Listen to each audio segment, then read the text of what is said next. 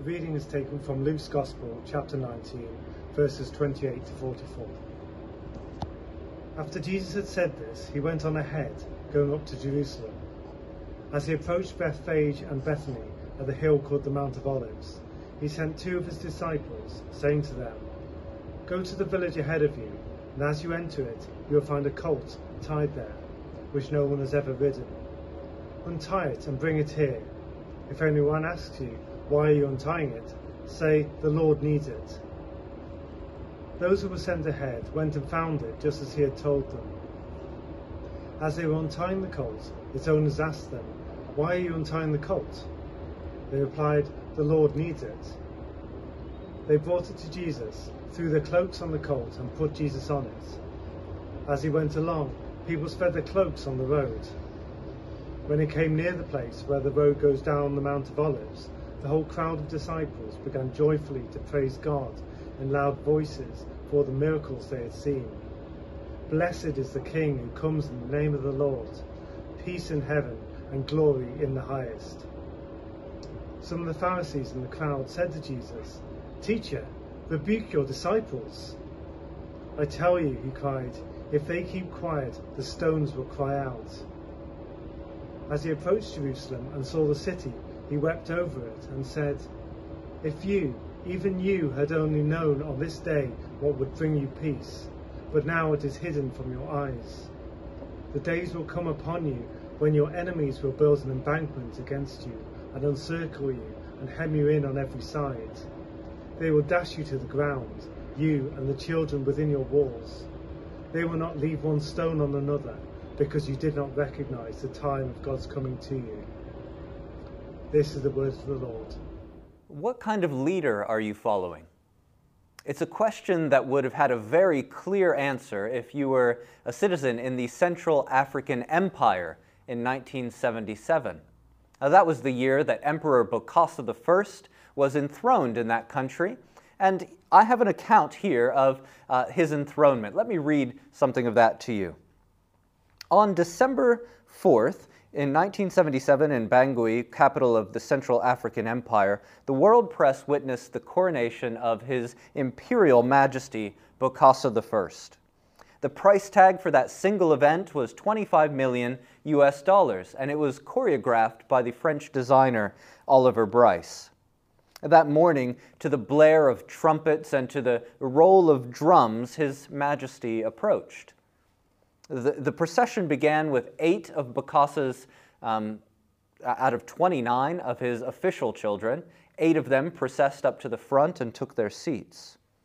Catherine followed, who was his favorite of nine wives, and she was wearing a 73,000 US dollar uh, gown made by Lanvin of Paris, strewn with pearls and uh, ones that she had picked out herself, no less the emperor arrived in an imperial coach bedecked with golden eagles on, on the top and drawn by six matched Anglo Norman horses. When the Marine band blared the sacred march of His Majesty Emperor Bokassa I, I suppose a piece that was crafted just for this occasion, His Highness strode forth, cloaked in a 32 pound robe, decorated with 785,000 pearls and embroidered with gold.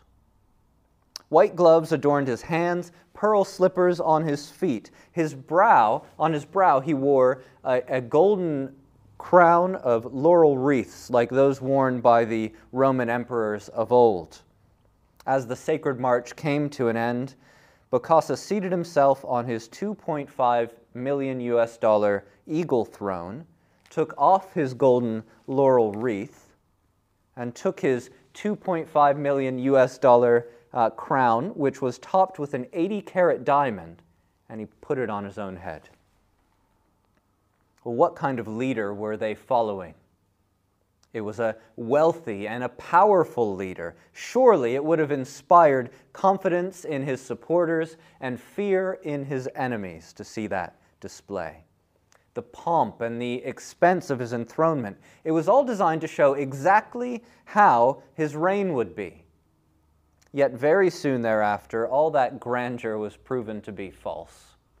It was just two years later, after an uprising of students over the cost of their school uniforms, where 200 children were killed by police. Uh, after that uh, horrific tragedy, the French successfully engineered a coup while Bokassa was out of the country and his reign came to an end. The contrast between his coronation and his reign couldn't have been more stark. Uh, he projected enduring power, but his end came with astonishing speed. And so it is with all rulers and emperors on this earth. Try as they will, even though they cling tightly, when death comes, they will lose their Reich, their kingdom, their empire. They'll leave it all behind. But on Palm Sunday, we remember a different kind of coronation ceremony, of a different kind of king. And the difference between Bokassa I and Christ, it's very striking. As we look together at Luke 19, I just want to draw your attention to two features of Christ's triumphal entry into Jerusalem. The first is that King, J- King Jesus came humbly riding on a borrowed donkey. The second is that King Jesus came weeping with compassion. So, first, King Jesus came humbly riding on a borrowed donkey. We should never underestimate the symbolic importance of a ruler's transportation. Bokassa came to his ceremony in his uh, coach with the, the golden eagles on it and, and six large horses. And um, Xi, President Xi, when he came to Hong Kong in 2017. He had thousands of police deployed across the route of his motorcade, and many dozens of cars and motorcycles surrounding him.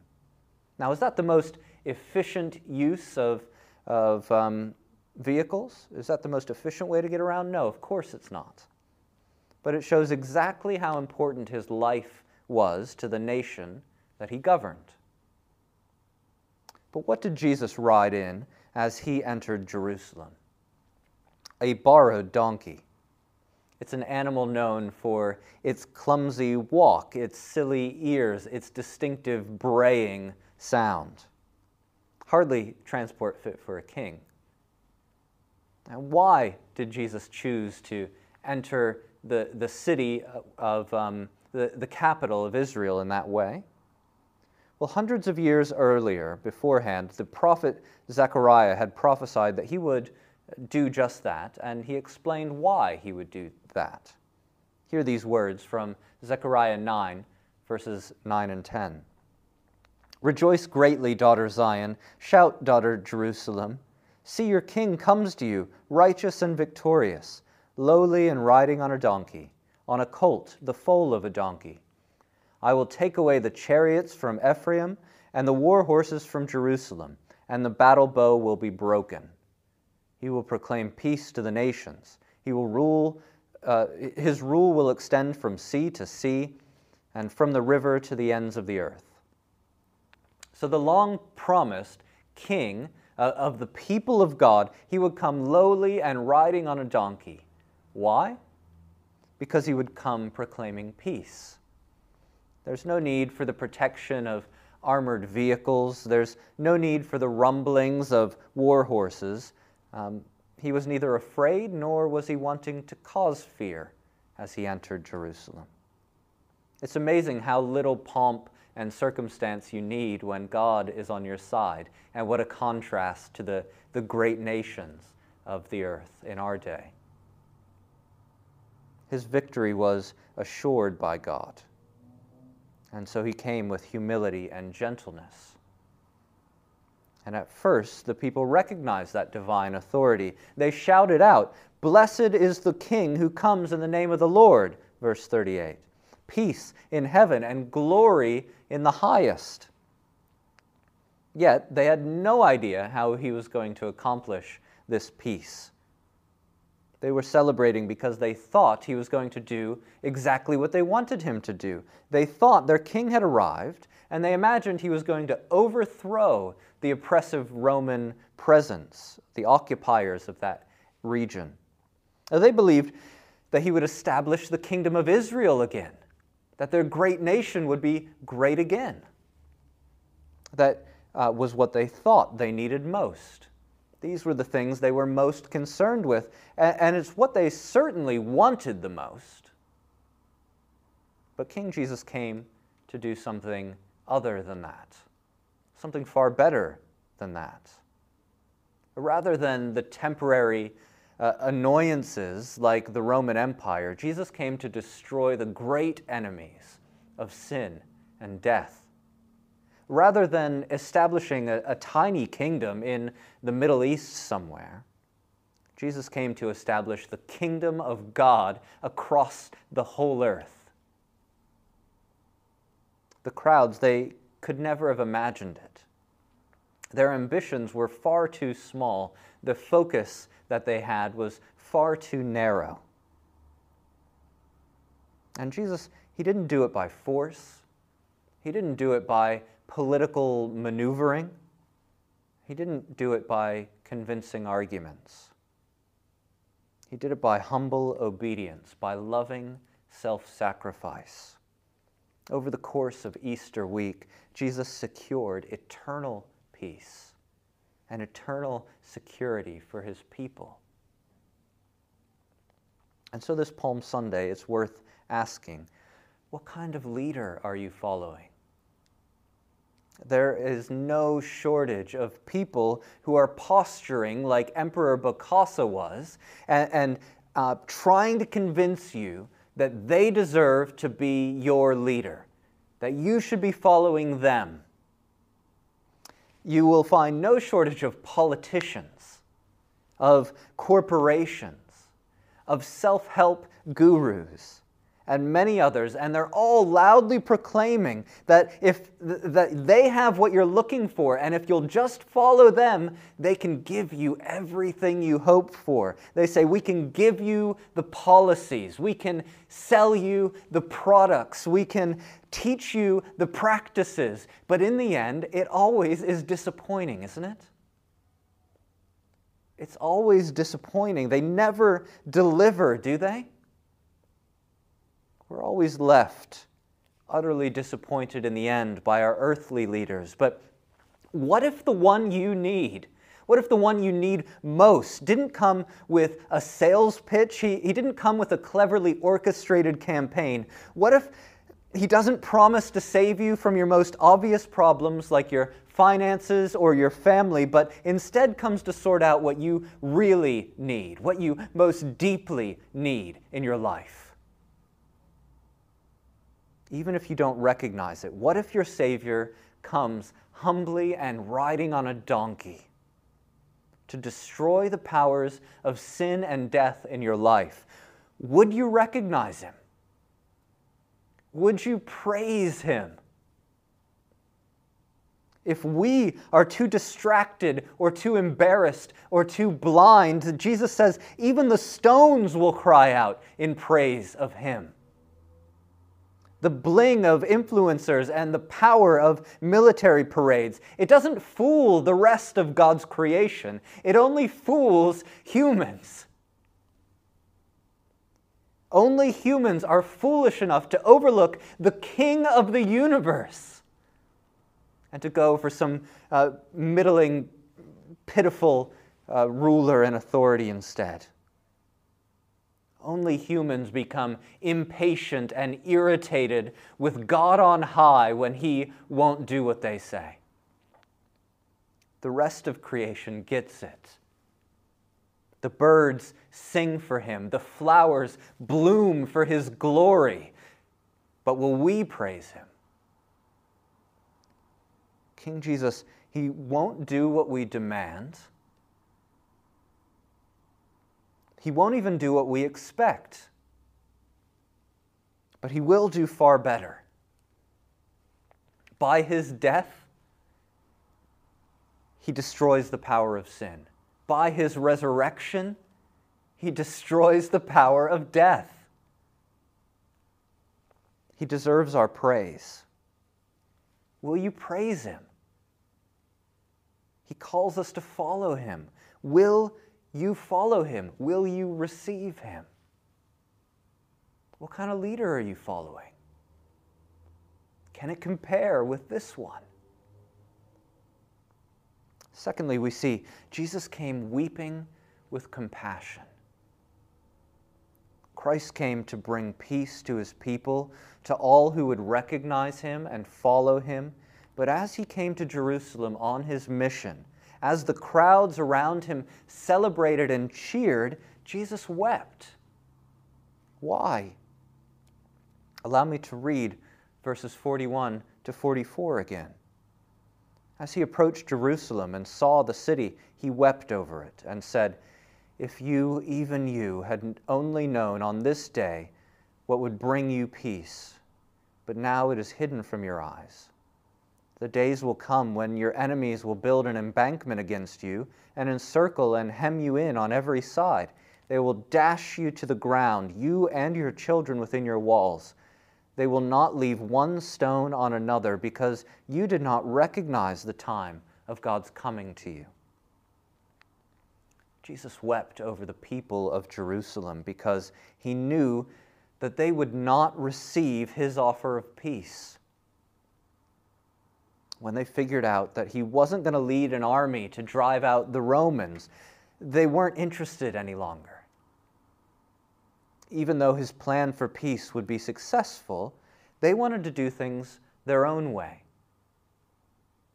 Despite their praises at his arrival, they rejected Jesus after only a week and they looked for other leaders to deliver them from Rome. They wanted to win peace their own way, and the, with rebel armies and with shouts of victory. That's what they wanted most desperately, and Jesus wept over them, seeing that because of their stubbornness and their pride, they were bound to fail. It was only a few decades later when the people of Jerusalem were utterly crushed by the Roman Empire because Rome grew tired of their petty rebellions. God had offered them peace, chose destruction. And what kind of leader are you following? Bokassa, he killed school children because they protested against him. He quiets and silences political opposition and threatens those who would challenge them. Our city is full of leaders who will bully and demean those that they manage, even when they're trying to do uh, good, even when they're trying to do the right thing, the boss uh, puts his foot on their neck. But Jesus, he sees our flagrant rebellion against him. He sees the pain and the torment that we earn for ourselves by that rebellion and, and, by that sin. And how does he respond? He doesn't say, It serves you right. He weeps with compassion. He urges us to turn from the, the torturous path that we're following and, and to receive his peace the only lasting peace. And on this Palm Sunday, as we see the character of God's King, he calls us too. Humbly, he comes to us offering peace with God and with one another. Are you tired of conflict with uh, other people? Are you weary of feeling a, a, separation from the God of the universe. Well, Jesus brings peace to those relationships. He restores them, He reconciles. And with compassion, He calls us off of the destructive paths that we uh, most naturally go down. And when we are surrounded by the, the enemies of our soul sin and death and hell. He comes to our defense and he, he urges us to trust him for our salvation.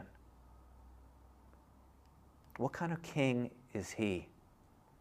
He's a king unlike any other leader you will find. And we can keep seeking peace elsewhere. We can seek it in our politicians. We can seek it in our, uh, our bank accounts. We, we can seek it in our relationships, but it will always disappoint in the end. Because only Jesus will give us what we most desperately need. There is no better leader to follow. There is no other leader who can give us lasting peace. There is no other leader who can give us eternal security in this life, in our death, and in the life to come. Only Jesus.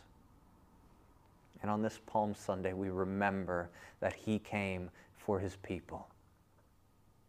Will we receive Him? Let's pray. Father, we laud and magnify the Lord Jesus Christ. We praise him and shout uh, in celebration of him. Blessed is the one who comes in the name of the Lord. Lord, I pray that those would not just be words that we read or words that we hear, but they would be words that spring forth from us naturally as we behold the glory of the Lord Jesus Christ. And as we recall the grace that he offers to us, his people. Please, as we approach Easter this year, would our hearts rejoice in songs of praise to him? We ask it in Jesus' name. Amen.